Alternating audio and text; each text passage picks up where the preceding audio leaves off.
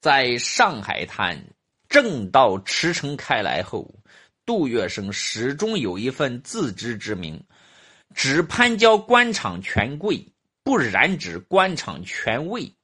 对此，杜月笙曾有过一番说法：官场门槛太高，明枪暗箭太多，我这样的出身硬跨进去。拖着过去的老底子是站不牢、走不远的。官场是一个需要钻营、身不由己的地方，与其整天周旋，不如置身事外，多交几个朋友，做一个讲究道义、兜得转的人。官场无君子，杜月笙在官场外扮演道义君子，这是一种识时务。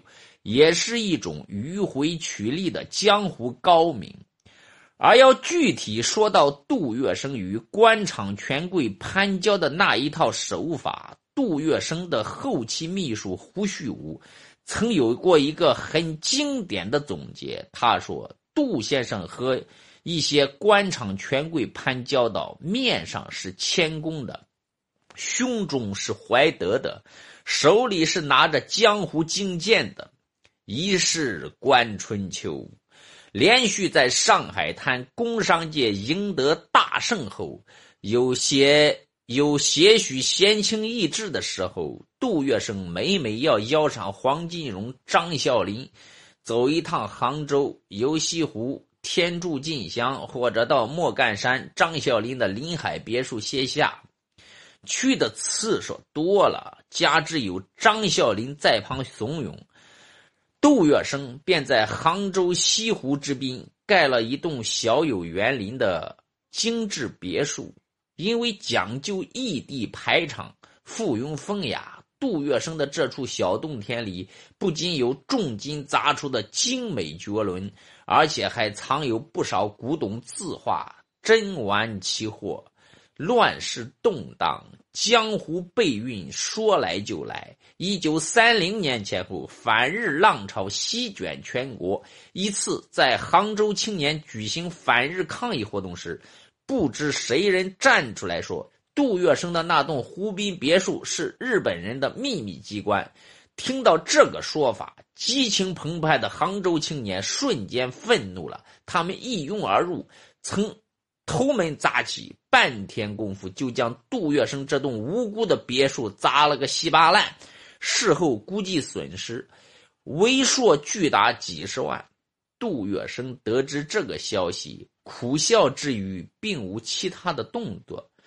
但视杭州为自己老地盘的张啸林却忍不下去，他以三大亨的名义站出来叫嚣说：“妈他个了，还有没有王法？”上海滩三大亨不是冤大头、脏柿子，省教育厅不道歉赔偿，休怪老子回杭州自家讨说法。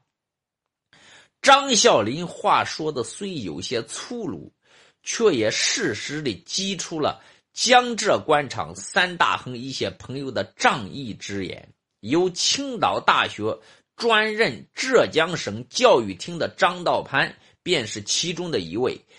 见议会席上交相责难，久久商量不出解决方案，张道攀挺身而出，公开表示这件事情由我负责。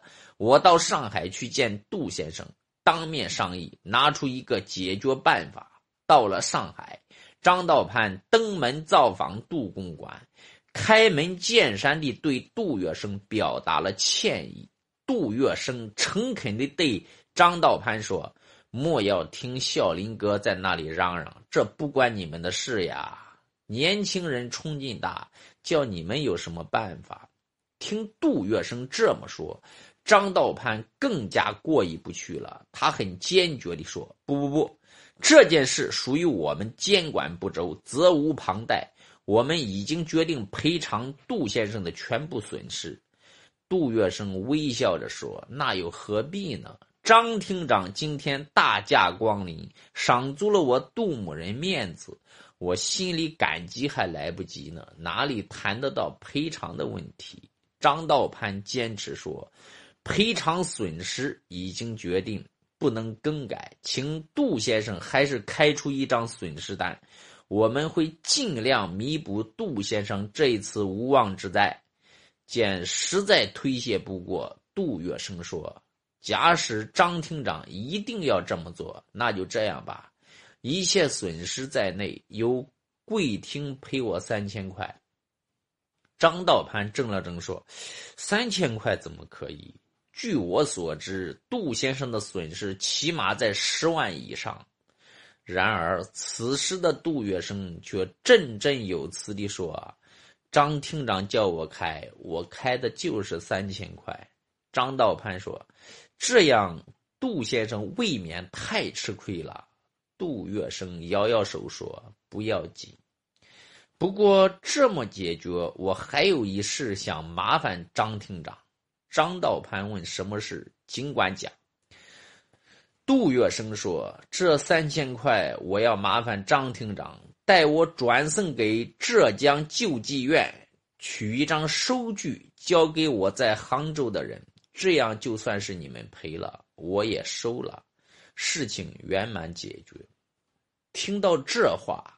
张道潘再没说什么，而这正是杜月笙跟官场中人打交道的手法：客气谦恭，只是表面交际，而让对方无言认下自己的怀德之举，才是他的发力之处。简而言之，一场严肃的交际，句号一定要用打动人心的德行来化圆，这样人心才会润。才会服。张道盘后来说，这一事之前，他和杜月笙只是泛泛之交，谈不上真正认识。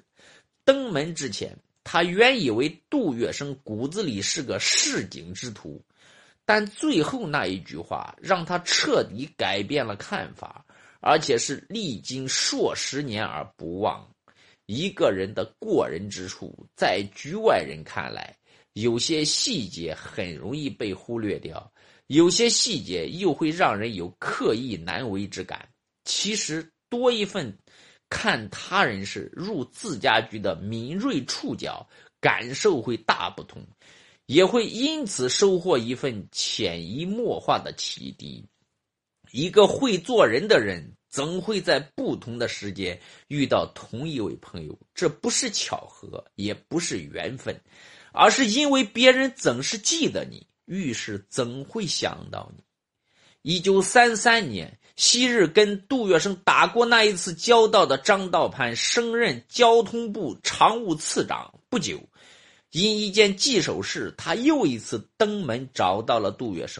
这次不是为了道歉，而是相信杜月笙的君子德行、江湖威望。轮船招商局是殉清同治十一年十二月十六日，由时任直鲁总督兼北洋通商大臣李鸿章奉准设立的。到民国时，它早已发展演变成了上海滩的民营实业巨庆。民国交通部为了掌控这一实业巨庆，在一九三三年通过了一项决议，公告价格收购商股，将。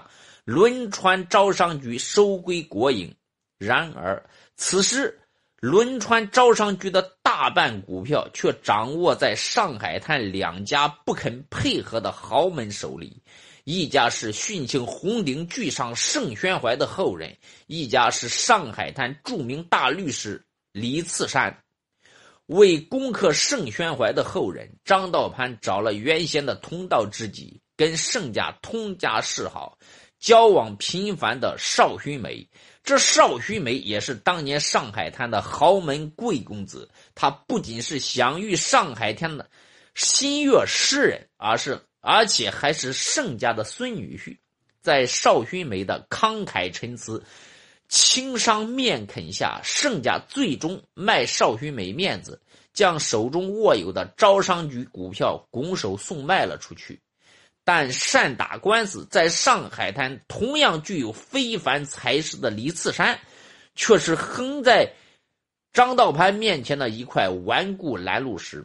他放出话来：“野蛮人在法律面面前只能低头。”在张道攀看来，放眼整个上海滩，有可能搬开这块拦路石的，除了杜月笙，再无他人。于是，张道潘再次登门造访杜月笙，简明扼要地说明来意后，张道潘询问杜月笙：“杜先生可否出面帮一个忙，向李次山试探试探，看是否还有回转的余地？”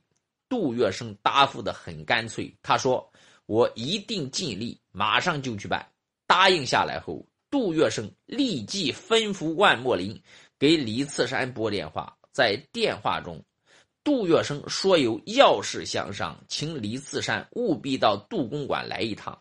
不多久，李次山来了。杜月笙对张道攀说：“啊，张次长，先坐一下，我去和李先生谈了就回来。”说完。杜月笙命万莫林把李次山请到对面的一间小客厅。不同寻常的是，当杜月笙走向小客厅的时候，大小客厅的门是通通敞开的。也就是说，杜月笙所说的每一句话，张道攀都能听得一清二楚。这是什么？坦诚自信，不避人。在小客厅里，杜月笙直截了当的对李次山说。招商局收归国营，这是既定的决策，势在必行。这一层老兄一定比我清楚。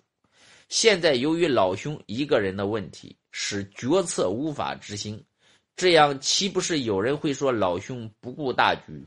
但我想，老兄的股票迟迟不肯脱手，绝无破坏大局之意，而是人之常情，想借此要一个好价钱。既然如此，可否请老兄见识一个数目？不管多少，兄弟这里马上就开支票。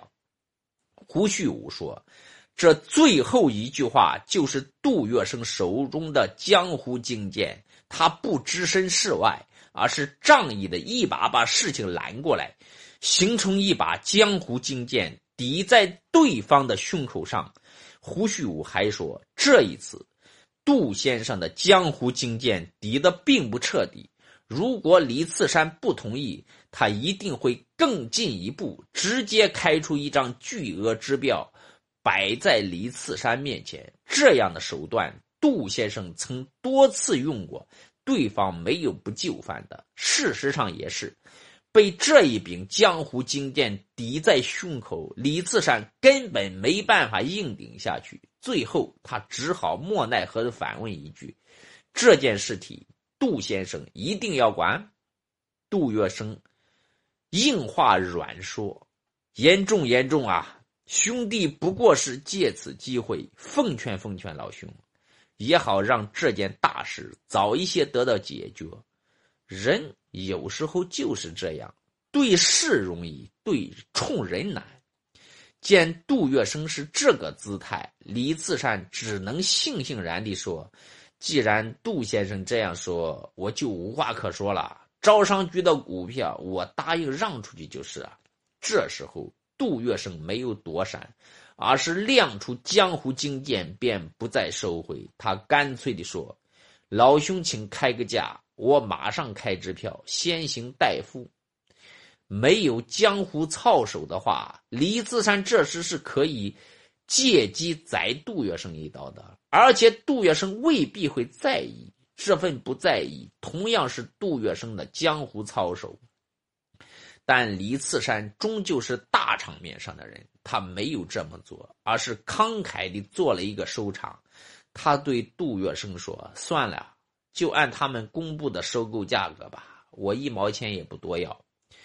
杜月笙双手一拱，再叮一句：“既是澄清，那就立刻成交吧。”李次善只好拨电话回家，命人将招商局的股票全部拿出来，立即送到杜公馆。